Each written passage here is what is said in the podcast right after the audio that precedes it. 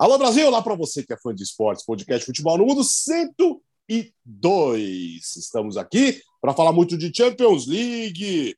Tem tanta coisa para acontecer, tem Conca Champions, tem o Mundo Hoffman, tem o Campeonato Italiano. Ih, rapaz. E aí, Léo?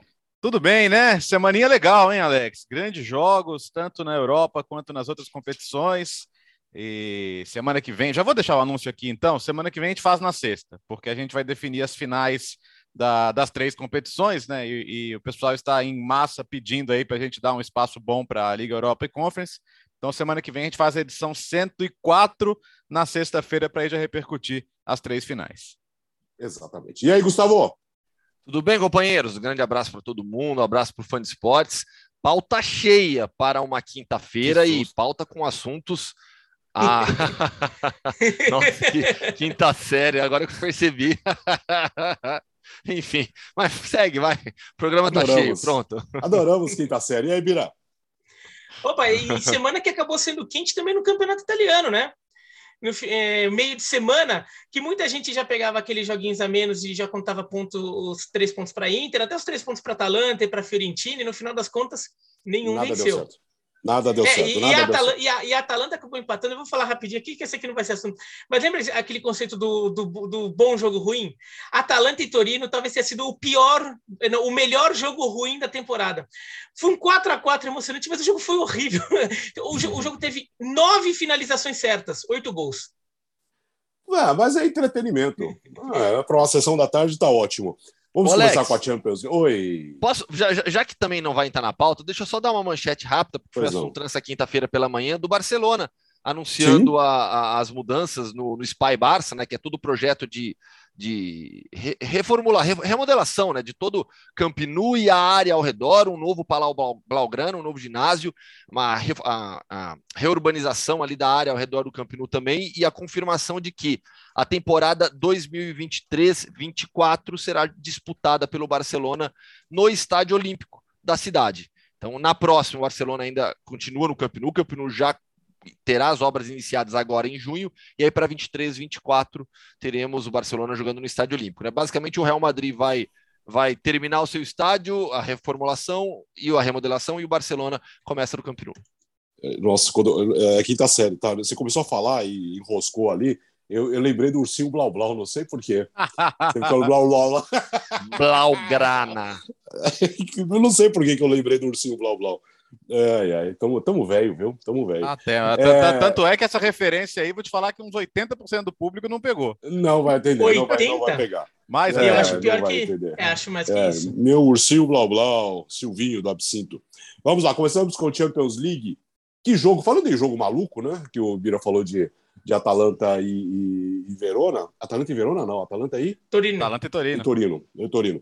Quatro, que, que, que jogo entre City e Real Madrid, mais um dessa temporada de Champions, né, Léo? Ah, para entrar para a história, né? Um, um, um 4 a 3 que quem, quem, viu o jogo vai, vai entender por que, que a, o Marca no dia seguinte usou a palavra milagre na capa. Porque o, o Real Madrid perdeu o jogo, tá? Mas é, a impressão é de que saiu como se tivesse ganhado. É, o City não ter feito pelo menos dois gols de diferença é inacreditável. É, Fez, mostra... né? É, chegou a fazer duas vezes, né? mas. É, três vezes, né? É, 2x0, 3x1, 4x2, é isso. 4x2, é. é. Então, é isso, é, isso, três, vezes. Mas, mas o Real Madrid sempre ter sido capaz de reagir, de sobreviver e voltar para casa com um resultado reversível. É, é, só mostra o que a gente tinha debatido aqui em várias outras vezes, no confronto com o PSG, no confronto com o Chelsea, a capacidade do Real Madrid, nesta Champions, de ser absolutamente dominado por três adversários diferentes e não morrer, é, tem que bater palma, viu? porque na batalha tática é, o, o, o foi, foi, uma superação clara do City em relação ao, ao, Real Madrid. O Real Madrid, quando escalou, eu fiquei surpreso, né? Eu, eu acho que ele começar com Vinícius, Rodrigo e Benzema não encaixava no que eu imaginava que seria para o jogo, que o City tenta ganhar os jogos no meio-campo e o Real Madrid abriu da possibilidade de ter um jogador a mais no meio-campo, apostando num jogo frenético, num jogo laicá, só que o adversário tem que deixar fazer isso, né? E você não, não é lá e cá, não, é só cá, meu amigo. Você não vai sair. Você não vai sair de trás. Então é, foi uma coisa diferente de quando o Atlético de Madrid falou: não, não vai ser lá e cá, porque eu não quero que seja lá e cá, tá? Você vai ficar aqui rondando e eu não vou deixar você entrar. O Real Madrid não, o Real Madrid até queria. Queria sair, mas como que sai? Se o City roda a bola de um lado para o outro, se o City eh, eh, faz aquele ataque com nenhum jogador de referência, mas mobilidade constante, se dessa vez não usa a opção ou o Mares ou Gabriel Jesus, usa os dois, e são jogadores ambos muito capazes de, de construir uma jogada pelo lado, de entrar na área para definir. Uh, não preciso falar nada de Kevin De Bruyne mais pelo jogador que ele é. Enfim, o Guardiola falou que se divertiu tanto quanto os torcedores que viram. Mas eu não sei não. Eu acho, eu acho que ele foi dormir pensando, cara, como é que esses caras estão vivos ainda? Como é que eu vou para o Bernabéu ainda em dúvida da classificação? Porque não era para ser assim. É, o, o, o, isso é um testemunho não só da, da resiliência do Real Madrid e da qualidade individual, né? O, o, o, Benzema, bom, o Benzema, desculpa, se o Benzema não ganhar a bola de ouro, acaba com a bola não de dá, ouro, inventa outra coisa, né? Vamos, vamos, foi, foi legal enquanto durou, mas não precisa mais, né? Se o Benzema não ganhar a bola de ouro, esquece a bola de ouro para sempre. E, e, o Vinícius Júnior, o gol que ele faz ali na jogada individual, puxa vida, é uma coisa monumental. Para mim, um dos gols mais bonitos da, da curta e, e, e já muito bonita carreira dele. Então é isso. Se eu sou o Guardiola, eu tô preocupado, porque, cara, o que, que adianta? Você joga muito melhor que os caras e os caras não morrem. Não é mata, é difícil. Como é difícil de pegar, como é difícil matar o Real Madrid, né? O Bertozzi agora no finalzinho é, da fala, para mim usou a palavra que melhor define o Real Madrid na atual edição de Champions League: resiliência. É, olha a classificação contra o Paris Saint-Germain, olha o que aconteceu nesse jogo de ida contra o Manchester City. O, não há, para mim, não há, não há dúvidas sobre a, a qualidade superior do Manchester City como equipe, força coletiva. O City é melhor do que o Real Madrid hoje, coletivamente falando. É uma equipe que tem uma ideia muito clara de jogo, com trabalho de longo prazo do seu treinador, tudo muito bem estabelecido, é contra uma equipe que tem um técnico que, por mais que conheça o clube, chegou agora. Agora eu quero dizer nessa temporada. Então são trabalhos bem diferentes. Coletivamente, o City é superior ao Real Madrid. Individualmente, o Real Madrid não fica atrás do Manchester City. E aí, se a gente parar para pegar, frente, pô. É, é isso que é aí que eu ia, é, é aí que eu ia entrar. Se a gente parar e pegar a temporada, então, olha o impacto do Karim Benzema, olha o impacto do Vinícius Júnior. Individualmente, é, no City, não há um jogador nesse nível. Não há. Kevin De Bruyne faz mais uma vez ótima temporada, é o melhor jogador da equipe. Phil Foden fazendo grandes partidas. Estão abaixo, individualmente falando. Futebol não é só o individual. O coletivo pesa, é, assim como. Por isso que esse confronto ainda está equilibrado. Porque o Real Madrid não é uma equipe fraca coletivamente, de maneira alguma. Apenas é inferior ao Manchester City. Só que no individual, com o Karim Benzema sendo o melhor jogador da temporada e com o Vinícius Júnior sendo hoje, eu vou expandir a frase do Emmanuel Alguacil, que disse que o Vinícius Júnior é o jogador mais desequilibrante de La Liga. Hoje, ele é tranquilamente um dos mais desequilibrantes do futebol mundial. Se o Karim Benzema é o melhor do mundo, o Vinícius está entre os melhores para gerar desequilíbrio no um contra um, na velocidade, toda aquela automatização que a gente já falou para caramba aqui do Real Madrid, na forma de jogo, na, na, na transição, a busca pelo Vinícius, tem um motivo claro, é o talento dele e o momento especial que vive é, o atacante brasileiro. Então, confronto totalmente aberto para um Bernabéu que vai viver uma, uma noite europeia que o clube conhece bem demais na volta. E, e isso, dias antes tem o provável título do Real Madrid em La Liga, né, Bira? Exato. E o, e o Real Madrid, inclusive, nem vai precisar se esforçar tanto, né? Esse título está muito encaminhado também, então, e isso ajuda bastante é, o Real Madrid para se preparar para o jogo de volta, né? Ele não precisa nem fazer esse jogo contra o Espanhol em casa é, com força total. Pode se dar o luxo de ter que poupar, de poupar alguns jogadores, pode se dar ao luxo de eventualmente é, se entrar com o time titular, mas entrar sem precisar jogar com a intensidade total, porque assim, convenhamos, o Real Madrid tem condição de resolver uma partida contra o Espanhol em casa ali em algum momento, né? Deve rodar, né, o Beratan? É, não faz é. sentido, eu, não faz nenhum sentido. Eu também é nenhum sentido usar a é. força máxima. É. é. na pior das hipóteses, deixa alguns jogadores titulares no banco e, e bota lá uns 15, 20 minutos ali, se tiver alguma questão de ritmo de jogo, mas eu também acho que não existe isso. É, agora, o, eu, eu, vejo que o Manchester City tem motivos para olhar para si próprio ali e pensar em, em, algumas coisas desse jogo, né? Porque o, o, nível de domínio do Manchester City em alguns momentos da partida foi muito absurdo. E, e o Manchester City chega a abrir é, dois gols de diferença três vezes, como o Alex até falou, e, e por que não ampliou até? Teve um momento que parecia que ia ampliar isso. Ou porque pelo menos não teve capacidade de manter. Porque é, quando vai de 2 a 0 para 2 a 1 o, o Manchester City é, tem 2 a 0 com gols muito prematuros e tem, e tem pelo menos duas grandes chances, né? Uma com uma Marrez, uma com Foden, que, que na boa, eu também fiquei com uma sensação de que assim, o jogo tava, tava tão superior que o, que o cara já, já, já não vai com aquela máxima intensidade na jogada, com a máxima tensão. Vai. Até dar um certo, um certo relaxamento ali. Uma Marrez que finaliza uma bola que ele podia perfeitamente tocar para o meio, que deveria ter feito isso né? Que era o, o Gabriel Jesus aparecia livre, mas não, tentou bater. Será que se tivesse 0 a 0 ele tomaria aquela decisão? Então por que não tomou, né? Eu, eu acho que com, com 0 a 0 talvez ele pare, mas com 2 a 0 tão fácil, não, eu vou chutar também. Tá, hoje tá tranquilo. Né? E daí vai lá o Real Madrid, pimba, um gol. O segundo gol pai, foi, foi um momento que, o, que o, Manchester City tinha acabado de fazer o 3 a 1 o segundo gol do, do Real. Tinha acabado de fazer 3 a 1 é, estava numa sensação de que, pô, será que agora o Manchester City vai lá e vai enfiar a goleada? E daí o Vinícius Júnior arranja aquele gol, golaço do Vinícius Júnior. E, e o terceiro gol do Real Madrid, daí também, assim, o, foi, foi uma pataquada da, do, do, do, da defesa do, do, Manchester City, né? Porque, assim, putz, com aquele bração aberto daquele jeito ali e tudo, dá um azar também, né? Porque a bola só resvala na cabeça. Se ela tivesse pegado mais em cheio na cabeça, ele não desviava para longe o Zinchenko, mas a bola aquela resvaladinha e pega no braço, né? Mas foi um pênalti completamente casual ali, não é que também é, que ele refletisse um momento do Real Madrid. Mas por causa de alguns detalhezinhos, um relaxamento em alguns momentos do primeiro tempo, é, essa mistura de, de azar também com um braço é, aberto desnecessariamente, ficou esse 4 a 3 o que poderia, sei lá, estar tá um 4 a 1 agora, é. né? E um 4 a 1 a gente estaria vendo esse confronto de forma muito diferente. Cara, e a frieza, Finido, a frieza né? do Benzema, né? Pelo amor de Deus, é, é, é o Benzema Nossa. vinha, o Benzema vinha de dois pênaltis perdidos no mesmo jogo.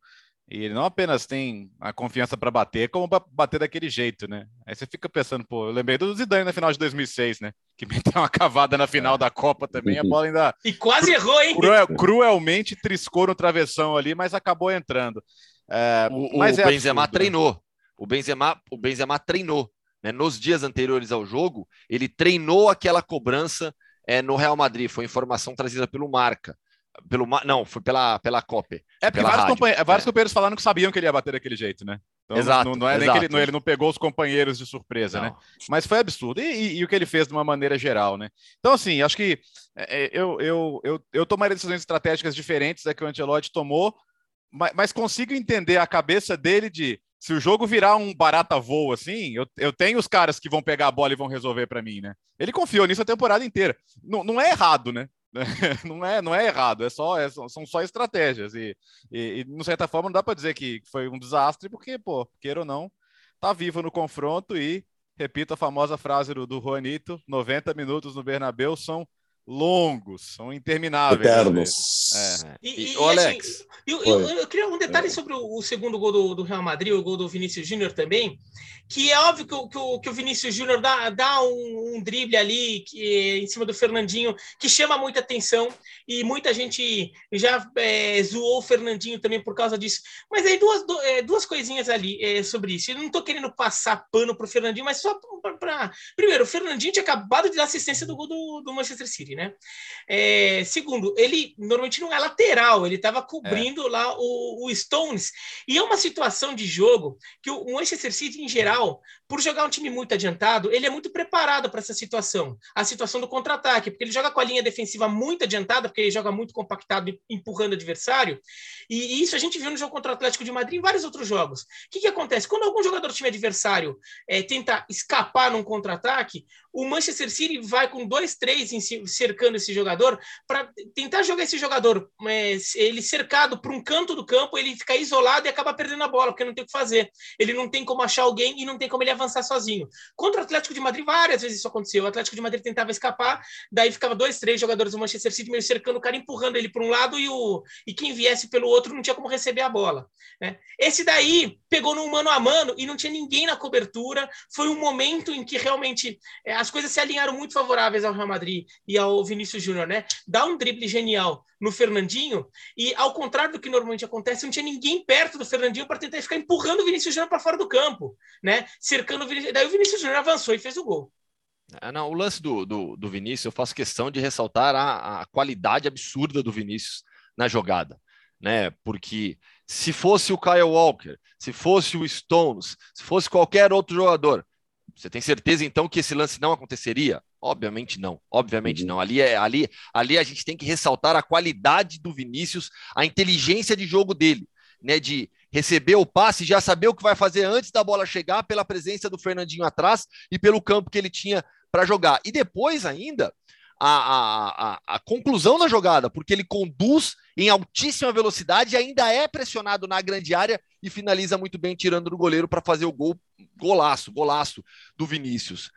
O que eu ia falar antes sobre o Real Madrid é que a gente já falou várias vezes aqui, né? O Real Madrid do Ancelotti, por exemplo, a gente pega é, é, City e Liverpool, que são considerados os dois, são considerados não, vai, são os dois times que melhor jogaram futebol na temporada. Eu, pelo menos, penso dessa maneira. E acho que a maioria concorda. Acho que todo mundo pensa. É, exato. Então, assim, são dois times com características muito claras, né? Até pelos trabalhos de longo prazo do, dos dois treinadores. E hoje saiu a notícia publicada pelo The Athletic que o Klopp ampliou seu contrato até 2026. Né? Então, assim, Guardiola no City, o City do Guardiola e o Liverpool do Klopp são equipes com características, com ideias de jogo muito bem é, aplicadas e treinadas. O City com jogo de posição, controle com, do, do, ritmo da partida com a posse de bola, tudo que a gente sabe já do Pep Guardiola. O Liverpool é de um time vertical, de muita velocidade, imposição, pressão, características marcantes do Jürgen Klopp. São as duas equipes que, dentro dessas ideias, melhor as aplicam dentro de um campo de futebol. Como é o Real Madrid? O Real Madrid, para mim, eu defino o Real Madrid do, o atual Real Madrid do Carlo Ancelotti como uma equipe que se adapta ao que o adversário pede. Não é que ela é, joga de acordo com, com o adversário, não, ela se adapta. O Real Madrid vai querer, quase sempre, acho que esse jogo do City é uma, uma exceção, ser um time positivo. O Real Madrid não vai é, é, montar retranca, não vai é, é, abrir mão de jogar futebol. Isso dentro do Real Madrid não é não é possível. Mesmo no jogo contra o Paris Saint-Germain, a gente debateu bastante isso aqui, é tudo que aconteceu naquela partida de ida. Mas é uma equipe que se adapta muito bem ao que o jogo pede. São jogadores experientes, um treinador absolutamente experiente e uma equipe que, como o Bertozzi já, já ressaltou bastante também, tem um nível de individualidade que decide jogos. Então, se o jogo pede um Real Madrid mais recuado, isso acontece no Campeonato Espanhol de vez em quando, quando, quando pega uma equipe como o Celta, o Betis, equipes que valorizam bastante a posse de bola, opa, eu vou ficar com um pouco menos de posse de bola, tudo bem, não tem problema, mas eu não vou perder a minha agressividade. Esse é o ponto principal, muito pelo, pelo absurdo talento individual que tem ali o momento de alguns jogadores. Na outra semifinal, né, Bira? É, o Vila Real do Gustavo aguentou aí 50 minutos, 51, 52 minutos mas não tinha jeito. É, a diferença foi brutal. A, a, a, diferença foi brutal e tem uma coisa que é marcante desse Liverpool é como o time aguenta manter esse ritmo tanto tempo, né? Como é. esse time bate, bate, é, bate não de fazer falta, bater de. Sim, mas de... então, pressiona, é, vai em cima. É, pressiona e assim por tanto tempo. Porque, por exemplo, é, esse, o, o de Munique não aguentou manter essa intensidade toda. E essa intensidade não é só física, é mental. Você tá com, com a cabeça toda hora tão afiada para você, assim, a cada décimo de segundo tá tomando as decisões certas. Você está sempre atento, você não se dá o luxo de poder relaxar um pouquinho e ficar desatento numa jogada. Esse time do Liverpool não se permite isso. É impressionante. Então, martela, martela, martela, martela. E daí, o Villarreal fez o que podia também. Não vai ficar condenando, ah, mas ficou atrás, não chutou não chutou a gol, nenhuma finalização certa. É, eu sei, eu sei. É, não é legal. A gente gosta quando o, o outro time tem um pouquinho mais de chance e tudo. Mas, assim, ficou muito. Para mim, ficou muita sensação de que foi muito mérito do Liverpool, que simplesmente sufocou demais o adversário, Isso. do que do Villarreal, que foi covardão vai, para usar um termo exageradão aqui. É, ah, o Villarreal. Meu, Villarreal não conseguiu. Não conseguiu, foi amassado. E o Liverpool não desistia, não parava, não relaxava. Né? Não tem nem aquele momento, ah, já fizemos 2 a 0 vamos dar uma parada agora, já fizemos 2 a 0 vamos, vamos baixar um pouco a intensidade, porque senão vai ficar difícil, e depois, depois a gente, de repente, volta daqui uns 15 minutos a pressionar. Não, fez 2 a 0 e continuou seguindo, e continuou é, martelando o Villarreal. E aquela marcação, aquela pressão na bola, aquela intensidade na, na, na, na busca incessante pelo gol, não dá nem aquela. Ah, então vamos relaxar e tocar um pouquinho a bola aqui? Vamos parar um pouquinho, ficar tocando a bola aqui para segurar um pouco o jogo, cadenciar um pouco a partida que está muito acelerado? Não! E, e, o Liverpool consegue fazer isso. É, é um negócio bizarro, assim, é, o, o que, que o, o, Klopp conseguiu com esse time. E daí, meu, o Villarreal fica a mercê ali de conseguir segurar um pouquinho mais, um pouquinho menos, acabou. Tem uma hora que entra, não tem jeito. Ah, não e tem. entra quase sem querer, né? Assim, o, o, gol que abre a porteira. Sim, sim. E aí, e aí gera um desequilíbrio mental ali no, no Vila Real, que você baixa a concentração, e por causa do primeiro gol, você toma o segundo devido a essa baixa da, da concentração. O, o, gol é, não é uma jogada bem trabalhada, envolvente, não, é, é futebol, acontece. O, o, Liverpool conseguiu, graças a toda a pressão que fez, e a partir dali construiu a vantagem de 2 a 0. Para reverter isso, é dificílimo, dificílimo. Eu acho que esse, esse jogo diz mais sobre a diferença de um Liverpool para um Bayern hoje em dia do que qualquer outra coisa. Né? E aí eu vou, vou, vou ter que citar o corneteiro Lothar Matheus, né? que é o corneteiro oficial do Bayern. Ele, acho que foi na, é, foi na semana. Ele falou sobre é, que ele acha que o Bayern não vai conseguir manter o domínio na Bundesliga, porque o clube pode seguir com muito dinheiro, contratando grandes jogadores, mas esses grandes, esses jogadores que estão chegando não têm o DNA vitorioso do Bayern. Né? E talvez isso passe um pouco pelo que aconteceu diante do, do, do Vila Real. Né? Para o Bayern não conseguir superar o Vila Real sendo um time superior, com uma tradição infinitamente maior na, na, na, na Champions League, caiu pelo caminho. E a gente imagina que o Bayern faria um confronto mais equilibrado, mais duro, mais pesado, no mínimo, contra o Liverpool. Para o Vila Real, eu até acho que a ideia do, do, do foi correta. Ao colocar o Chukwueze para jogar com, com o Danilma na frente, né, manter o Estupinhan na lateral esquerda é uma ideia de velocidade na transição, na recuperação de bola, você tentar uma ligação rápida para surpreender o Liverpool. Mas a forma como o Liverpool pressiona, ocupa bem os espaços e sabe jogar dessa maneira, é, fez com que o jogo fosse 2 a 0 e deveria ter sido mais pela superioridade. Cara, o, o, o, o Naemer seria um completo maluco se ele fizesse qualquer coisa diferente do que ele fez. Desculpa, é, a diferença é muito grande. Aí, aí tem aquela coisa do, do, preconceito do inglês contra o que vem de fora, né? Quer dizer, a, o comportamento dele é o Everton se portar de uma maneira é um, e tinha gente detonando Vila Real, ah, indigno de uma semifinal de Champions, que absurdo, vieram amarrar o jogo e tal, sendo que foram jogos muito parecidos, né? do ponto de vista do que o adversário conseguiu oferecer. Mas eles conseguem olhar com dois pesos, duas medidas, de uma maneira surreal às vezes. É, dito isso, é, que, que, que uma semifinal de Champions seja parecida a um jogo do Liverpool com um time que está brigando para não cair, diz muito, né? Diz muito, porque esse é o mesmo time, como lembrou o Gustavo, que, que passou merecidamente pelo Bayern de Munique, co controlando bem o, o, o primeiro jogo e, e, ficando vivo até, até fazer o gol da classificação no segundo, e, e, tirou uma Juventus fazendo o que fez no jogo de volta, fazendo três gols e, e aproveitando as, as fragilidades do adversário. É, e nada, e isso não é, isso diz muito sobre o Liverpool também, é claro, que é um time que continua adi adicionando novas dimensões ao jogo, que parecia impossível. O Thiago, ele oferece coisas que o Liverpool campeão recente da, da, da, primeira Champions com o Klopp, por exemplo, ainda não tinha em relação a controle de jogo, a dinâmica, a, a, ao funcionamento do meio campo. O, o, Luiz Dias é sacanagem, né? Que baita reforço foi o Luiz Dias. O, o, a gente já falou muito sobre isso aqui, mas é um jogador que se a final fosse hoje, ele ia sair jogando os outros que se virem. E agora, o ponto é, a gente vai para a terceira final inglesa em quatro anos, então, e a única não sendo uma final inglesa, eu tô, tô supondo o City à frente do Real Madrid, tá? Uhum. Não tô falando que já foi, não. Até porque é o Real Madrid. Mas é normal se for City e Liverpool. E a única que não foi a final inglesa aqui nesse período, então, seria Bayern e PSG num ano atípico de futebol, né? Num ano em que tudo foi muito diferente. É, e se isso não vai se repetir mais vezes? Porque eu, eu, sou totalmente contra o conceito da Superliga, a ideia da Superliga, mas quando você percebe o desespero de Bayern, Barcelona e Juventus para fazer algo diferente, é que, cara, a Premier League virou um, um, círculo virtuoso onde entra cada vez mais dinheiro, onde cada vez mais os principais jogadores querem jogar lá, onde, hum, onde hoje Real Madrid e Barcelona muitas vezes vão entrar em condição de inferioridade contra esses times da Premier League, e isso vai ser cada vez mais normal. E a gente, de onde a gente vai sair? Né? De onde a gente vai sair? Eu não sei. A, a, a, os times ingleses conseguiram na negociação com a UEFA essa história dos coeficientes aí para que, que, de repente vai colocar mais um ou dois ingleses em cada temporada, porque tradicionalmente eles têm coeficientes altos. É, eu não sei, acho que é uma coisa para pensar. Não tem a solução, não, tá? Não tenho, porque ideias contra a Superliga eu sou completamente contra.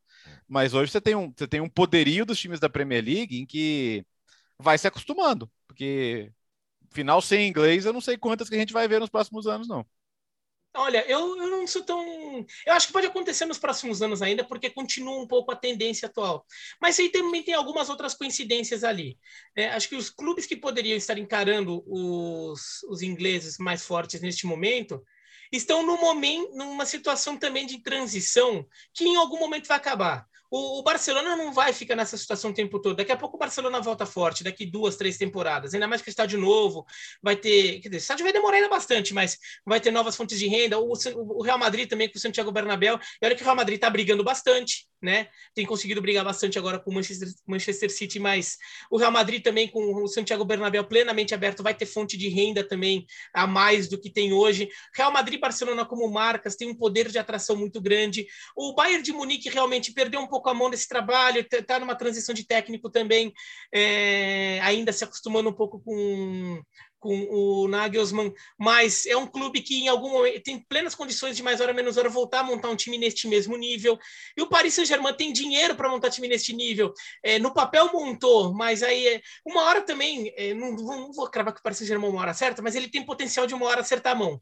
É, então, assim, talvez durante uma, duas temporadas, enquanto os outros ainda estão nessas transições ali, a gente ainda vê, vê os ingleses. Agora, dos ingleses mesmo, forte, forte, forte, tem Liverpool Manchester City. Porque o Chelsea, no final das contas, é um time forte, mas também vai passar por uma transição de gestão agora. A gente tem, tem que ver como é que o time sai dessa.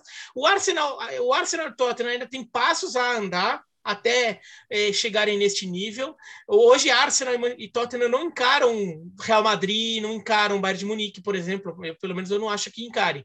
E o Manchester United, então, nossa, esse daí tem muita coisa para mexer. Então, não sei também se, assim, acho que é muito Manchester City e Liverpool neste momento. Teve momentos, acho que Diz. Não, vai, termina e aí, e aí eu. E aí não, eu, e teve momentos eu... ano passado que a gente chegou a olhar é, na, no final, na segunda metade dos anos 2000, que parecia que a, que a Premier League ia dominar. A gente teve vários anos com. Verdade. Teve aquela final entre Manchester City e, e Chelsea, mas, por exemplo, no ano anterior, quando o Milan foi campeão, era o Milan sozinho contra três ingleses, né? É isso, Manchester United. Era o Milan sozinho contra três ingleses. Né? E já dava aquela sensação. E no final das contas, o que, que aconteceu? Formou-se a era dos três super times europeus, que eram Bayern, Barcelona e Real Madrid. Né, que do, começaram a chegar nas semifinais da Champions quase todo ano os três. E só uma vaguinha é, é ali. Você não sobrando. tem a impressão que a, que a diferença do dinheiro aumentou, Biratã, de lá para cá? Então, mas eu acho que, mas aí tem algumas coisas. Eu acho que o Real Madrid e o Barcelona têm condições de, por exemplo, terem um aumento de receita, até porque o Barcelona também vai ter que resolver o seu problema do seu passivo, mas a receita que eles conseguem é grande. E daí também talvez seja um negócio que também comece a pesar. O quanto a intensidade da Premier League, por estar tão rica com tantos times fortes ao mesmo tempo, não pode atrapalhar os ingleses, né? ou, ou tirar um pouco da força dos ingleses numa competição internacional contra clubes que talvez tenham mais condição de ficar. É, é, dosando sua força ali para chegar muito eu forte nas é competições internacionais. Nesse aspecto aí, eu acho que é o contrário. A Premier League puxa essas equipes para cima. Tanto é que o meu ponto aqui, para ficar é, nessa discussão mais ao lado do Bertozzi do que do Biratã, é a, a força média dos ingleses. Eu falo tanto da força média das seleções europeias. É, o West Ham está na semifinal da Europa League, é, o Leicester está na semifinal da Conference League, o Chelsea é o atual campeão da Champions. A atual edição da Champions tem dois ingleses, que são os dois melhores times do mundo, ou os que melhor jogaram na temporada. O United decepcionou, mas você pega esse time, era para ter feito uma temporada fortíssima. É, Tottenham e Arsenal em crescimento e cada vez mais ricos, ganhando mais dinheiro.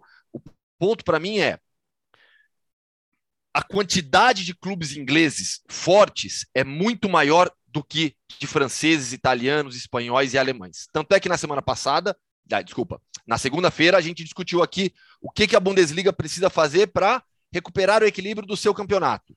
Né? Eu vejo em La Liga um fortalecimento grande das equipes médias é, e, e, mais fortes, um pouco maiores, né, do, do, do cenário espanhol, competindo mais, conseguindo competir mais fora também e aqui na grana também tem mais dinheiro entrando na Espanha mas eu vejo a, a Premier League em uma, em uma, situação muito acima das demais, muito acima, não, acima das demais. E isso fortalece demais todos os clubes ingleses. A gente pega, a gente pega a briga contra o rebaixamento, né? Burnley, Watford, Everton, é, equipes com jogadores em várias seleções. Então, assim, o nível que os ingleses alcançaram é muito alto. É, exagerando, exagerando, eu vou exagerar aqui, tá? É, a, a, Premier League ela tem um status hoje nas ligas nacionais de uma liga profissional americana na comparação com, com outras ligas do mundo. Sabe, uma NBA, calma, uma Major Calma, calma, calma. Exato, calma, eu tô exagerando, eu tô exagerando. Demais, é. Eu tô exagerando, eu tô exagerando. O que eu quero dizer é o seguinte: ela está atingindo um status de maior liga do mundo indiscutível. Eu, eu acho nacional. que talvez, talvez falar mais assim que a Premier League esteja chegando num status como o Campeonato Brasileiro está aqui nas competições da América do Sul.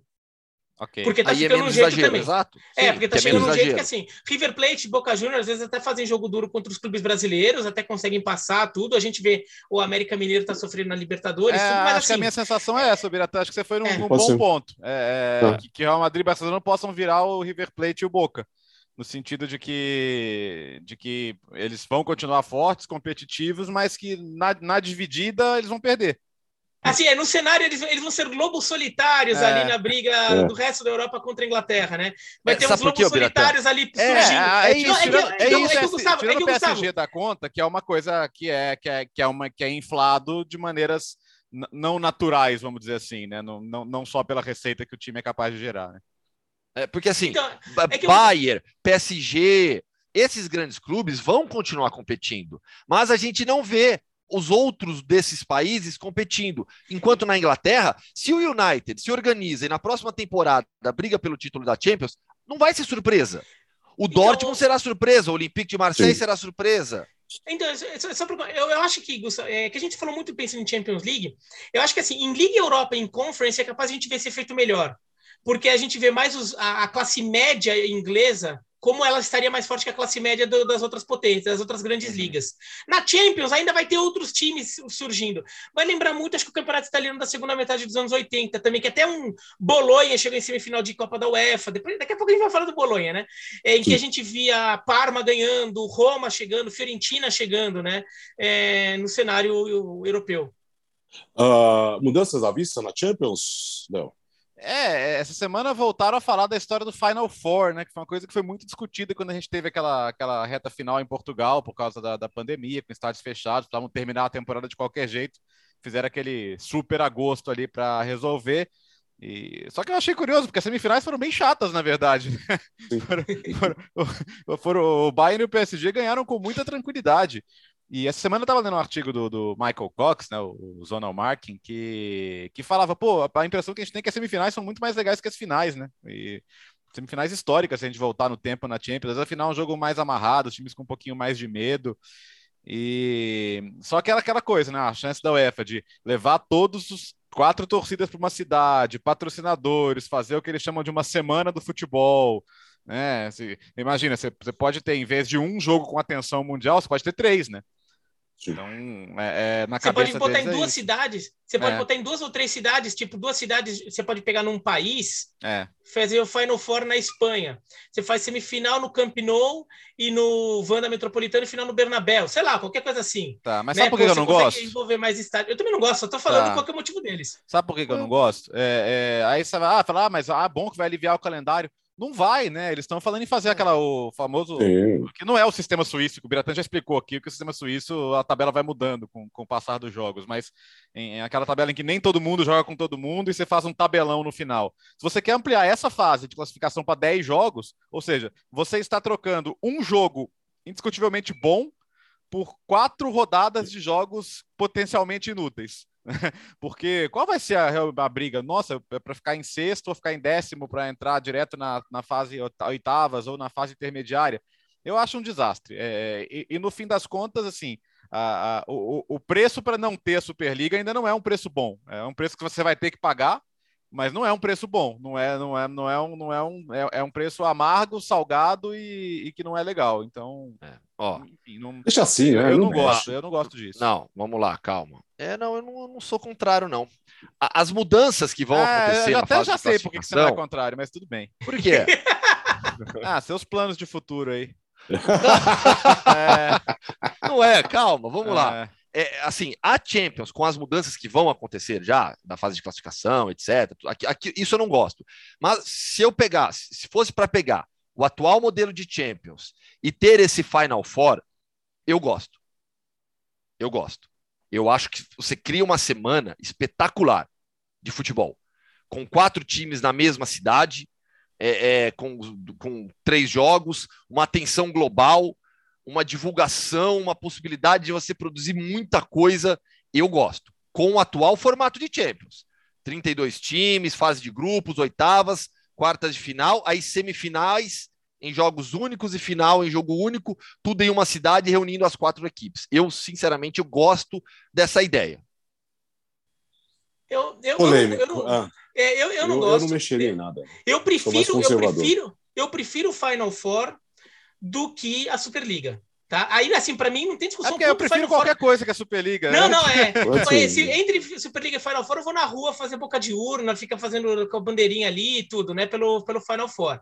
Mas eu preferia do, do jeito atual. Agora, eu entendo os, os, o, a, a, a, que tem coisas que são legais. E se fizerem o Final Four, a gente pode até, eu posso até estar contra o Final Four, mas se fizerem, vai ser legal, óbvio que vai não. ser legal. Eu só não acho que então, conceitualmente então, é, é, o que eu acredito mais, gente, mas que vai ser gente, legal na hora que acontecer, vai. A gente deu azar Sim. que o último não foi. Eles, eles gostaram, mas pô, os jogos foram chatos, cara. Foram, foram vitórias Sim. muito tranquilas. É que aquela coisa de você conseguir fazer um evento, que o mundo inteiro fique só falando daquilo, daí você vai conseguir que a imprensa do mundo inteiro vai para um lugar só para cobrir Torcida. essa 是。不 torcida. O, daí ah, perde a arrecadação de dois jogos, né? Porque faz a, a semifinal ida e volta, você tem dois jogos, é quatro jogos. Mas só que você pode colocar o preço do ingresso três vezes maior, né? Quando é, quando é assim em campo neutro, o cara viajou para isso, tudo. Agora. Já compra o um pacote com os três. Agora, você, você também tem, tem um lado também que você elitiza isso, né? Porque, por exemplo, aquele torcedor Sim. que às vezes não tem dinheiro para viajar, às vezes ele até consegue dar um jeito de ver uma semifinal de Champions, por mais que seja um ingresso mais caro que o normal.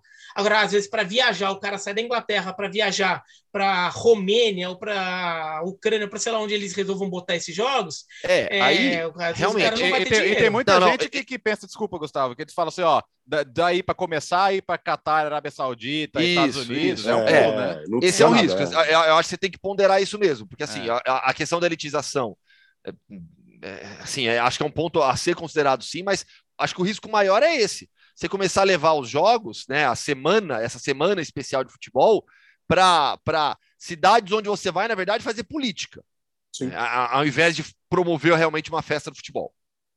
Uh, na Itália, agora sim, o Milan, na reta final, faltando quatro rodadas, é o líder do campeonato italiano depois de uma surpreendente derrota da Inter, da maneira cruel como foi, né, Léo? Como diz o filósofo, é melhor ter pontos do é melhor ter pontos a mais do que jogos a menos, né? O jogo a menos é. você nunca sabe o que vai você acontecer. Vai uhum. Então foi o que aconteceu com a Inter, né? Saiu na frente, tomou a virada do Bolonha, assim, é... depois tomou o empate do Arnautovic, o time bateu um desespero danado a ponto do goleiro Rado que jogou porque o Andanovic não estava 100% fisicamente, com dores nas costas. É... errou um passe básico, errou não, furou a bola mesmo e o Sansoni Sim o milanista Sansoni empurrou a bola para dentro e o Bolonha venceu. Detalhe: o Bolonha, é, nessa sequência de cinco jogos invicto, empatou com o Milan, empatou com a Juventus, e porque teve dois jogadores expulsos no final ainda, podia ter vencido, é, e agora ganha da Inter. Então, é, é o, o Biratã sempre lembra que times têm objetivo é imprevisível na reta final do italiano. Sim. Só que nessa reta final tem times com, com, com a vida resolvida que estão dando a vida, não sei porquê, mas estão. O Bolonha e o Udinese que são, por Sim. coincidência, o último adversário da Inter e o próximo. A Inter vai a Udine no fim de semana e o Udinese nos últimos seis jogos ganhou quatro, empatou um, acabou de meter 4 a 0 na Fiorentina em Florença. Então é um jogo chato. Quando a gente fala, ah, a tabela do, do Milan é mais complicada. É verdade.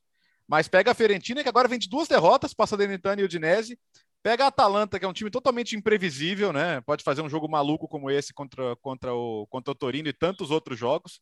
Então a Atalanta pode te ganhar de 3 a 0 ou, ou você pode meter 4 a 0 nela. É, então não dá para saber. E, e, o Milan ganhou uma margem de erro, né? O Milan pode empatar um jogo agora, pela vantagem no confronto direto. E talvez a principal adversária da Inter seja essa coisa de ver o título escapar pelas mãos, né? Muita gente comparou o Rado ao Gresco, ao famoso lateral Gresco, que teve uma atuação desastrosa na, na última rodada em 2002, né, no famoso Cinco Emadio, no 2002, que a Inter podia quebrar um jejum de 13 anos ali, é, com o Ronaldo, no último jogo do Ronaldo, e a Lazio ganhou. A Lazio que tinha, coincidentemente, o Simone Inzaghi no time, e não é, não é igual porque não era a última rodada, mas moralmente, se a Inter não ganhar o título, é, vai se compreender que perdeu ontem. Eu acho que eu Sim. acho que tá nessa pegada assim. É, é, daquela derrota que você não sabe se o time vai se recuperar mentalmente de perder desse jeito, né? Fala, Bira. É, o, o Bolonha, de fato, assim, o Bolonha, na verdade, ele vem do campeonato inteiro fazendo alguns jogos interessantes, assim, não é um time que surgiu agora, mas, de fato, tem chamado muita atenção o que ele tem feito nas últimas rodadas. E, e é curioso, né, como é, o Bertazzi falou, esses times na Itália, quando eles jogam com a cabeça mais leve, alguns aperta o botão do F lá no campeonato e que se dane, mas o, o Bolonha tem jogado bem, o Dinese também tem jogado bem leve. E a Inter está jogando pesado, né? A Inter, aí, quando parecia tudo estava se encaminhando bem quando faz 1 a 0 tudo. Quando toma o gol de empate, você vê como parece que os jogadores começam a ficar com minhoca na cabeça, o time já não joga mais tranquilo, já não joga mais natural. E daí não consegue desenvolver seu jogo. Tanto que a Atalanta, a Atalanta o Bolonha, até tem suas chances e acaba virando num, num, lance bizarro que não ia valer, tá? Não ia valer, mas quase foi um gol de lateral do Perisic, né? Um gol o Walter contra Minhoca de lateral. era um bom jogador para essa situação, né? É, é, é. Então, é, não, na verdade não era, não era bom se ele entrasse, porque entraria mais minhoca ainda, né? Na verdade é bom quando não tem minhoca na cabeça, né? Nesse caso. Mas é, a Inter não jogando tranquila e, e, com times que não jogam com tanta sobra de futebol como, como tem sido todo mundo no campeonato italiano, quando o time começa a bater aquela pulga atrás da orelha do time. Você vê como os times têm caído muito. Isso vale para Milan, para Inter, para o Napoli, quando, quando o Empoli empata o jogo no, na, na, rodada do fim de semana. Né? Então, assim, acho que isso é uma coisa que, que o Agora tem que ganhar o campeonato. É. Mas, assim, pensando no. Esse, esses, cada um desses clubes pensando no futuro, tem que pensar em como ter um pouco mais de estabilidade até é, emocional, porque os times têm se desconcentrado muito e têm sido muito suscetíveis a, a, alguns azares que acontecem e de repente o time cai, o time se abate com muita facilidade. O Milan também, quando teve aquela sequência de tropeços agora há pouco, né? Que depois acabou recuperando. Uma hora recupera, né? Agora vamos ver se dá tempo. Agora, eu até falei isso no Twitter, né, Beto? Tem, um, tem uma coisinha ali no no caminho do Milan, que o Milan ficou olhando e falei, eu tenho certeza que o torcedor mais antigo do Milan olha e falou, hum, antepenúltima rodada pegar o Verona em Verona. Aí é. complica. Fatal Verona. É, é, Fatal Verona. É, esse é o apelido que tem o, o, Verona quando pega o Milan, porque já foram duas vezes que o, que o Milan perdeu o título italiano porque perdeu do Verona em Verona em rodadas finais. Uma vez na última rodada, que o, que o isso nos anos 70, que o Milan perde e a Juventus acaba ultrapassando na última rodada. O Milan toma de é, acho 5 a 3 do Verona. E em 80 em 90 na penúltima rodada o Milan perde do Verona em Verona. O Verona até ficar rebaixado naquele ano mas o Milan perde do Verona e daí o Napoli é campeão. Então Verona em Verona antepenúltima rodada ali torcedor do Milan fala ah, esse jogo aqui que sim não dá. Esse jogo aqui que tem que concentrar as forças porque pode dar ruim. Uh, antes do mundo Hoffman, temos, tivemos a final da Conca Champions, jogo de ida. Uh, o Pumas abriu 2 a 0 e tomou um empate do Seattle Sounders, né, Gustavo? Pois é, um baita jogo. Parecia que a história se repetiria, né? A história de sempre dos mexicanos contra os norte-americanos. A gente falou tanto aqui da decisão da Conca Champions no, no podcast. O Juan Dineno, que é bom atacante argentino do Pumas, faz 2 a 0 é, 2 a 0 abre, de pênalti, depois faz o segundo gol.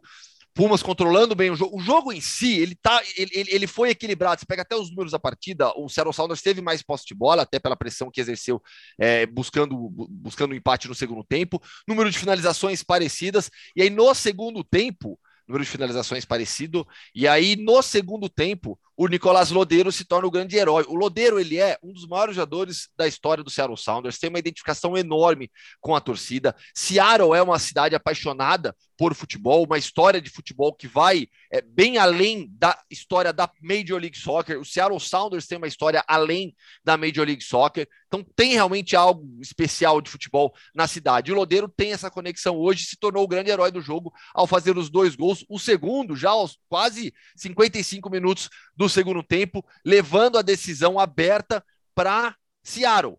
Né? Então, é, o Seattle Sounders agora tem uma enorme possibilidade de conquistar finalmente o título da Conca Champions, devolver o título da competição para a Major League Soccer, que ganhou já com o DC United e o LA Galaxy. Mas foi um grande jogo, madrugada dentro da, da, da, da, na programação da ESPN, da ESPN, teve transmissão com o Botelho e com o André Donk. Foi um jogo bem legal, ainda mais com esse gol no finalzinho do, do Lodeiro. Lodeiro, ex-Botafogo, ex-Corinthians, ele mesmo. Ou quinta-feira longa, viu? Começamos é, a ver o jogo à tarde do Campeonato Italiano, vamos parar de madrugada. Uh, escuta, o mundo Hoffman invade outros continentes, Gustavo? Sim, tem que expandir, né? Tem que, que ampliar Meu as Deus. fronteiras. Sabe, War, War, no, no uhum. War, acho que, é, que você tinha as linhas ali para você cruzar de um oceano para outro, né?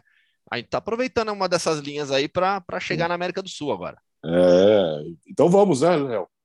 Vamos embora. É, é, tive a oportunidade, inclusive, de, de comentar jogos dele aí na, nas primeiras fases da Libertadores. O time acabou não avançando, mas ele teve um bom desempenho. Então, estou curioso para ouvi-lo no Hoffman Entrevista. Com Francisco da Costa, atacante brasileiro do Bolívar. Fã de esportes, uma viagem diferente nessa semana. Vamos para a Bolívia, para La Paz, conversar com Francisco da Costa, atacante do Bolívar. Francisco, tudo bem? Um prazer falar contigo. Prazer é meu, cara. Uma, uma boa de uma viajada aí, subir uns bons, uns bons metros para vir até aqui. É, vamos falar bastante sobre a altitude de La Paz, como é ser jogador. Vamos começar logo de uma vez por esse tema, então, porque é algo que sempre mexe com todos os times brasileiros, os torcedores, a imprensa sempre fala demais. Você agora é jogador do Bolívar, joga sempre na altitude. Quando você joga em casa, joga na altitude de La Paz. Você já tem uma carreira é, bastante rodada, já jogou em vários lugares, a gente vai falar sobre isso também, mas como é viver na altitude ser jogador de um time que está sempre na altitude de La Paz? Então, cara, é... esses dias eu... o Brasil veio jogar aqui, a gente foi assistir também, né? Aqui com meu primo, e a gente escutou depois a entrevista do Tite e tudo mais. E e é uma via de, de duas mãos, né? Eu entendo o lado do Tite, porque realmente é muito coerente o que ele fala, tem, tem, tem muita razão.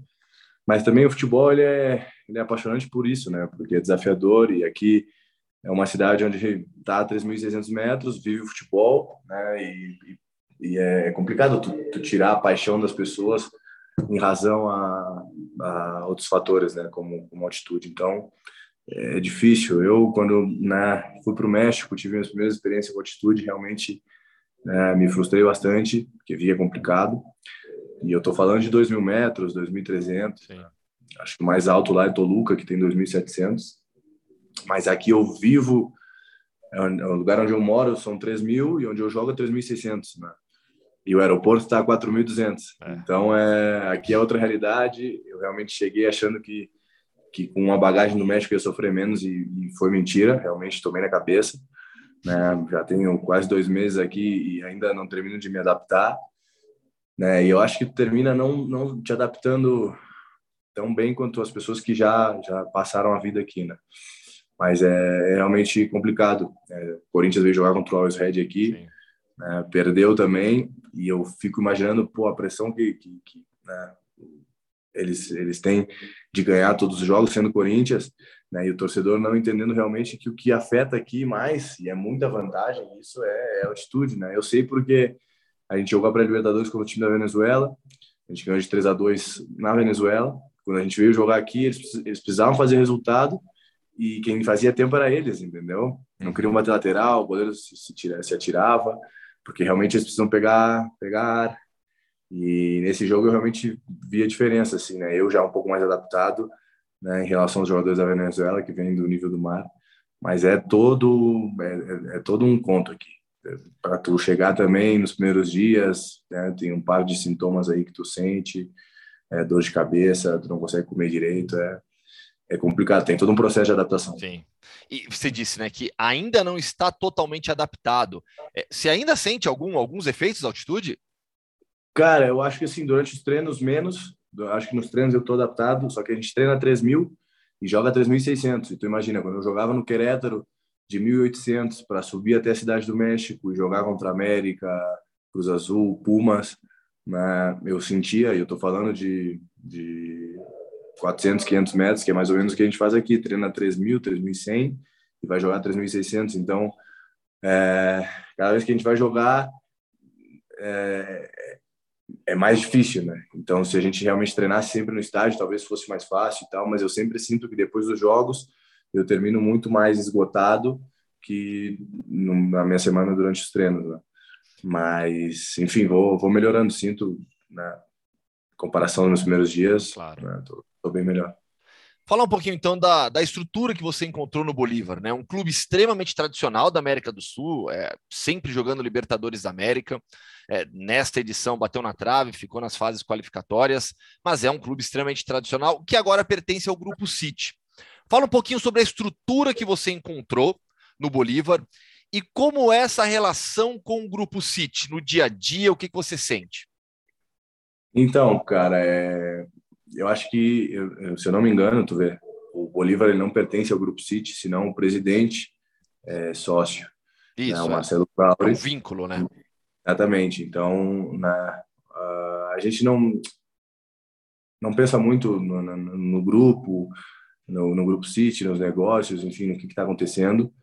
A gente se foca muito no clube e o que eu posso falar do clube é que o clube vem crescendo, né? E o clube é, dentro de dois anos vai ser um clube modelo dentro da América do, do Sul, como vem sendo outros clubes que estão emergindo, né, como Independente do Vale, que ninguém conhecia e hoje é um clube que tem um projeto maravilhoso, mas eu acho que o Bolívar mais ainda, porque o Bolívar tem mais tradição, né, e vai crescendo. Eles têm um projeto agora de construir um estádio para 2024, né, e agora a gente está estreando o centro de treinamento novo, tem duas semanas que a gente já pegou o primeiro campo, eles estão construindo outros dois campos, né, todo um prédio com as novas instalações, enfim, é um lugar realmente bonito, assim, vê é, montanhoso assim no, no, no, no redor. E, e, eu fico pensando, o jogador que, que, que vai chegar nesse clube dentro de dois anos realmente vai se surpreender com, com as instalações, né, e o clube tem um projeto também esportivo muito bom, então é um clube que caminha para frente, caminha para ser modelo, né, e tem uma das estruturas mais bonitas, eu acho que de, de toda a América. E o trabalho do Antônio Carlos, né? Isso facilitou bastante para você também, né? Ter um técnico brasileiro em início ainda aí. Então, foi uma das razões pelas quais eu vim, né? É, pelo projeto que me apresentou o Antônio, junto com o corpo técnico, o Léo, o Thiago, o trabalhador físico, né? E, enfim, é, desde antes de eu chegar, já sabia da ideia do modelo de jogo e, e, e né, o time aqui joga é, tem uma ideia de futebol que é a ideia que eu gosto, né? E estou gostando, estou aprendendo, dia a dia estou aprendendo com, com, cada um, né? Com o Antônio bastante também. E, e o bonito aqui é isso, aqui o, o Bolívar, ele, o, o, Antônio ele joga para ganhar, né? Ele é um cara que pensa para frente, né? Que te dá confiança, né? E, e te dá um mecanismo também para tu exercer melhor o teu jogo dentro de campo. E as dificuldades que vocês encontram é, no dia a dia do Campeonato Boliviano? É, jogos fora de casa, onde até agora que você jogou, pouco tempo ainda, né? Foi mais complicado. Fala um pouquinho sobre o Campeonato Boliviano. É complicado, cara, porque tu vê, por exemplo, agora a gente pegou um CT novo, onde o gramado é excepcional, tá. né? E ele foge muito da realidade da liga, porque os gramados realmente não são bons, né? E, enfim, tem uma, eu posso dizer assim que eles têm uma mentalidade muito atrasada, né? Como por exemplo com a ideia do VAR, né? O nosso presidente aqui já uh, comunicou a federação que, que, que queria colocar o VAR. Eu acho que para o segundo semestre agora vai ter. E eles estão se atrasando nisso porque realmente os clubes menores não convém, né? Uhum. Porque às vezes vem jogar contra nós e sabe fecha a casinha, espera jogar no erro e às vezes pô, num, num, detalhe onde o VAR pode analisar e achar um pênalti, um negócio, a gente acaba ganhando o jogo. E né, quem faz o jogo sujo realmente é, não favorece o VAR, né? Mas, enfim, é, se, o, se, o, país quer crescer como, como liga, como, como, como time também, como seleção, né, tem que começar com um projeto desde a base, né, os campos têm que estar em excelentes condições, porque depois né, o, o futebol em alto nível, é, hoje a bola corre rápido, tu precisa ter as boas condições, entendeu? E é realmente complicado. Nosso time, como eu falei, é um time que joga muito com a bola, depende muito do, do, da bola rápida pelo chão, né, da, da, das condições do gramado e às vezes nos prejudica né, jogar jogar de visitante. E depois a liga é muito estranha com isso, né? A gente joga 3.600, depois vai jogar em Cochabamba, que está 2.600, e vai para Santa Cruz, que é quente, né? Nível do mar, mas é quente, tem a umidade, então tem muito fator é, extra-campo, assim, que realmente complica, mas, mas enfim, a gente, a gente vem lidando bem com, com as adversidades. Né? Francisco, vamos falar um pouquinho da sua carreira, porque você fez a base no Inter, no Grêmio no Atlético, passou por alguns clubes brasileiros e aí iniciou uma trajetória latino-americana, que não é tão comum para jogadores que saem do Brasil. Fez sucesso no México, começando na terceira divisão e chegando até a primeira. Foi para o Paraguai, se destacou no Sol da América e aí a, acontece a transferência para o Bolívar. Começando pelo México, como foi sair da terceira divisão, clube pequeno, até chegar na elite do país?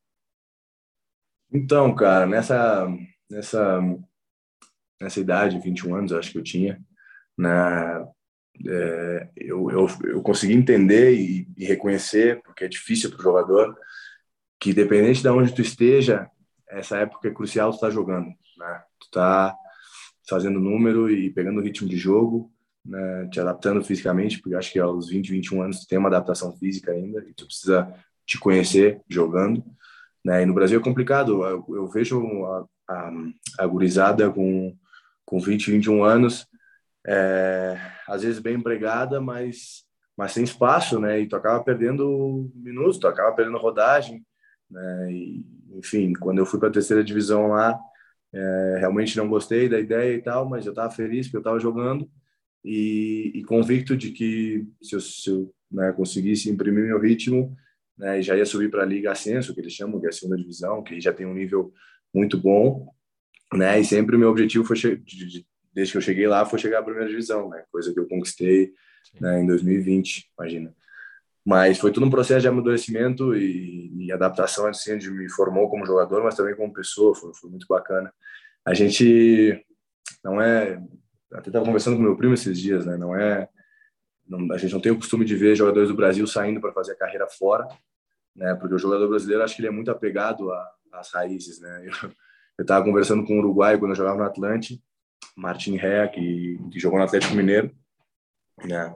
Depois a gente cruzou em Cancún e ele falava que achava engraçado porque ia pro vestiário do Atlético e falava com os jogadores sobre o futebol sul-americano e os jogadores brasileiros falavam é, jogar contra o sul-americano é difícil como se o brasileiro não fosse sul-americano, entendeu? Então a gente faz um lado, né, da, da, da, da América do Sul, mas saindo do Brasil eu descobri tanta coisa, né, conheci tanta tanta cultura diferente e acabei encontrando meu espaço e, enfim, desfrutando de jogar futebol. E no Querétaro, especificamente, né? um clube importante do México, onde jogou o Ronaldinho Gaúcho, com uma torcida fanática também, uma cidade bastante diferente, não? Querétaro é uma cidade tranquila e bonita, cara, e a torcida realmente é, comparece sempre. Agora teve um episódio horrível lá, né? Sim. Enfim, o clube vai caminhando para trás, porque é, jogar três anos sem torcida é muito complicado. O México, as coisas funcionam muito por donos, então tu sempre precisa de um investidor e alguém para investir dinheiro num clube onde tu não tem a renda da torcida por três anos, tu já arranca perdendo. Né? Então tá passando por um momento delicado mas eu realmente fiquei muito feliz de chegar lá, no clube que clube que, que, que é o Querétaro, a estrutura sendo de treinamento bem bonito, a cidade bem tranquila e toda a história né, do, do Ronaldinho. A gente convivia com, a, com, o pessoal da utileria, que a gente chama, roupeiro, massagista, e eram os mesmos desde a época dele, contavam as histórias. Acabei cruzando com dois jogadores também que jogaram com ele e tu acaba sentindo o respeito que o Ronaldinho tem não só lá, em todo o planeta, mas lá não foi diferente, né? As pessoas realmente enchem a boca para falar dele e às vezes elas nem acreditam que ele realmente passou por lá, né? Então, pô, a experiência no Querétaro, né? O Querétaro foi o meu prêmio no México, depois de três anos, quatro anos, assim, ralando, três anos. Para chegar na primeira divisão. Então, um clube que eu tenho bastante carinho. Assim. É realmente o último incidente do, do Querétaro, triste demais, um dos piores que a gente já viu é, em todos os tempos do futebol envolvendo a torcida de um clube. Sol de América, né, quando você vai para o Paraguai, é, como foi essa transferência? Como você recebeu a notícia da, da possibilidade de você se transferir para o Paraguai para jogar pelo Sol de América? Então, cara, quando eu chego no, no, no Querétaro, chego com a expectativa alta, primeira divisão, um clube bom, né? E eu aí cruzando os 24, 25 anos. E na pré-temporada eu machuco a posterior, quando eu começo a voltar, tenho a lesão no ombro, onde eu faço a minha cirurgia e perco o semestre, praticamente. Então, quando eu volto no segundo semestre, eu acho que eu consegui dar a volta por cima, é sempre dá, é difícil dar a volta por cima numa lesão, mas não acabou sendo como eu queria, né? Eu, teria, eu tinha mais seis meses de contrato num clube onde eu não tinha projeção de ser muito utilizado e acabei optando por sair, por buscar um novo ar, né, um lugar onde realmente eu tenha é, as condições e, e, e, o status assim para mostrar. E foi o que aconteceu no Sol de América. E o bonito lá foi a adaptação, eu acho. A adaptação foi muito rápida, né, com, com, com os paraguaios. Acabei sentindo muito, me senti muito mais perto de casa. Né? A cultura paraguaia é muito mais parecida com a, com a brasileira. Eles, eles, eles amam o Brasil, são fronteira, falam português, a comida, a música. E é um povo que nem, que nem o nosso, assim, um povo alegre, né? gostam de estão sempre celebrando, sempre rindo. E eu também conheci um futebol muito apaixonante, assim, né? as pessoas muito fanáticas. No meu caso, foi um caso diferente, porque como eu fui destaque no Sol, né, quando eu saía pelas ruas, eu tinha o carinho da torcida do Olímpia, da torcida Libertada, da torcida do Seu Portenho, são os três grandes, entendeu? Então eu recebia carinho de muita gente e isso eu acabava, é, pô, eu acabava te sentindo né, grato, né, e, e, querendo ou não era um combustível, assim, era um, uma motivação no, no, campo, né, saber que tu tá bem, que, que as pessoas te querem. Então, cara, o Paraguai acho que foi um divisor de águas, assim, realmente. E tive que sair, na né, vida né, teve outros planos, mas o meu coração tá, tá, tá lá. Eu sinto que eu tenho uma porta aberta lá sempre. E nessa carreira, já com tantas experiências, tem boas histórias para contar. Terremoto, renovação de visto com longas viagens. Fala um pouquinho dessas histórias. Cara, essa aí saiu na. Esses dias dei uma entrevista também, saiu essa história. Foi. Eu não, não sabia. Eu tive que sair de Cancún para a cidade do México, né, num voo de duas horas aí, cidade do México até a fronteira com Guatemala, para renovar o visto de trabalho, imagina. Né, cruzei a Guatemala, a estrada horrível, uma viagem horrível, e eu tava com uma sensação ruim, assim, depois consegui fazer todo o trâmite de, de imigração, que é chato pra caramba. E, e já tava de volta na fronteira, né, no hotel, madrugada, um pouco sem sono, assim, mas já tava né, deitado, pronto para dormir. E como eu falei na, na, na, outra vez, minha cama começou a mexer um pouquinho, né, e eu falei, peraí, não pode ser que alguém entrou no meu quarto, a porta estava fechada, eu escutar. E eu dei volta para ver se tinha alguém, obviamente não tinha. E me sentei, porque comecei a sentir a cama tremer, e quando eu botei o pé no chão, foi a primeira vez que eu, né, dentro de uns 10 segundos assim, que eu falei, pode ser um terremoto. E, e aí quando eu olhei a televisão batendo na mesa, né, aqui na frente, bem na minha frente, assim, e, cara, é bizarro, porque a gente tem uma visão do chão, né, e 180 graus, assim, quando começa a tremer, a tua, a própria visão começa a mexer também, é assustador. E comecei a passar na ideia, a ideia na minha cabeça é tipo assim, o que que tá acontecendo realmente? Tem terremoto no México? Tá acontecendo alguma coisa diferente? São 30 segundos, 40 que durou, onde realmente eu não sabia o que fazer, tu, não, tu fica impotente, né? Tem que esperar passar. E tu não sabe se vai passar dentro desse tempo. E aí, pô, abri a porta do quarto, fui pro saguão, as pessoas todas baixando pro saguão do hotel, o, a luz caindo no chão, quebrando, as crianças gritando, foi feio assim e tal.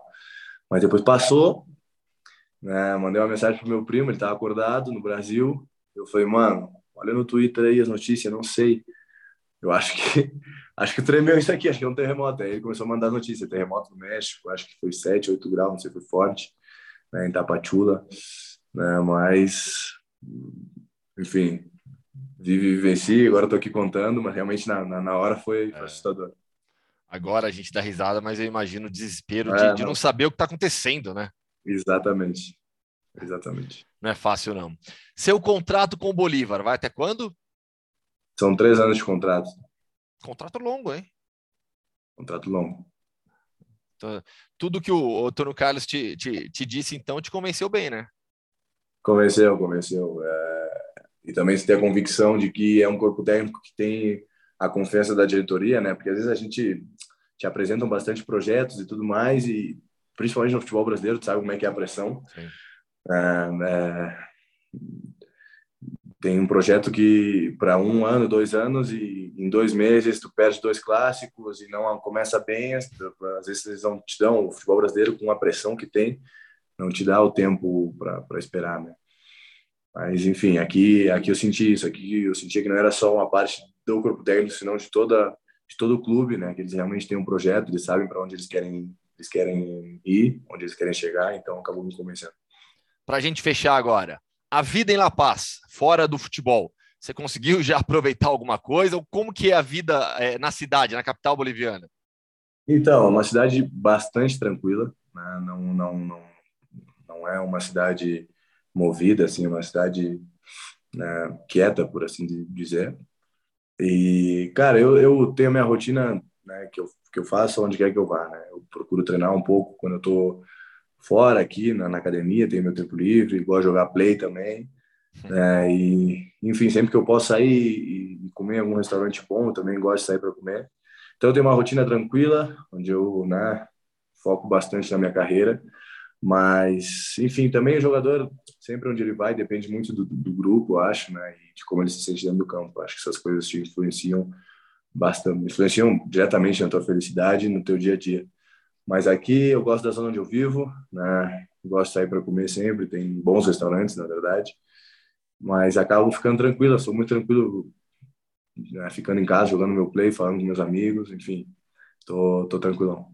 Sucre é a capital da Bolívia, onde fica o poder judiciário, em La Paz é a capital onde fica o poder executivo e legislativo, só para deixar claro também para o fã de esportes. Francisco, prazer mim. falar contigo. prazer falar contigo, hein? Valeu, irmão. Sempre que quiser, tamo junto. Valeu, boa sorte aí.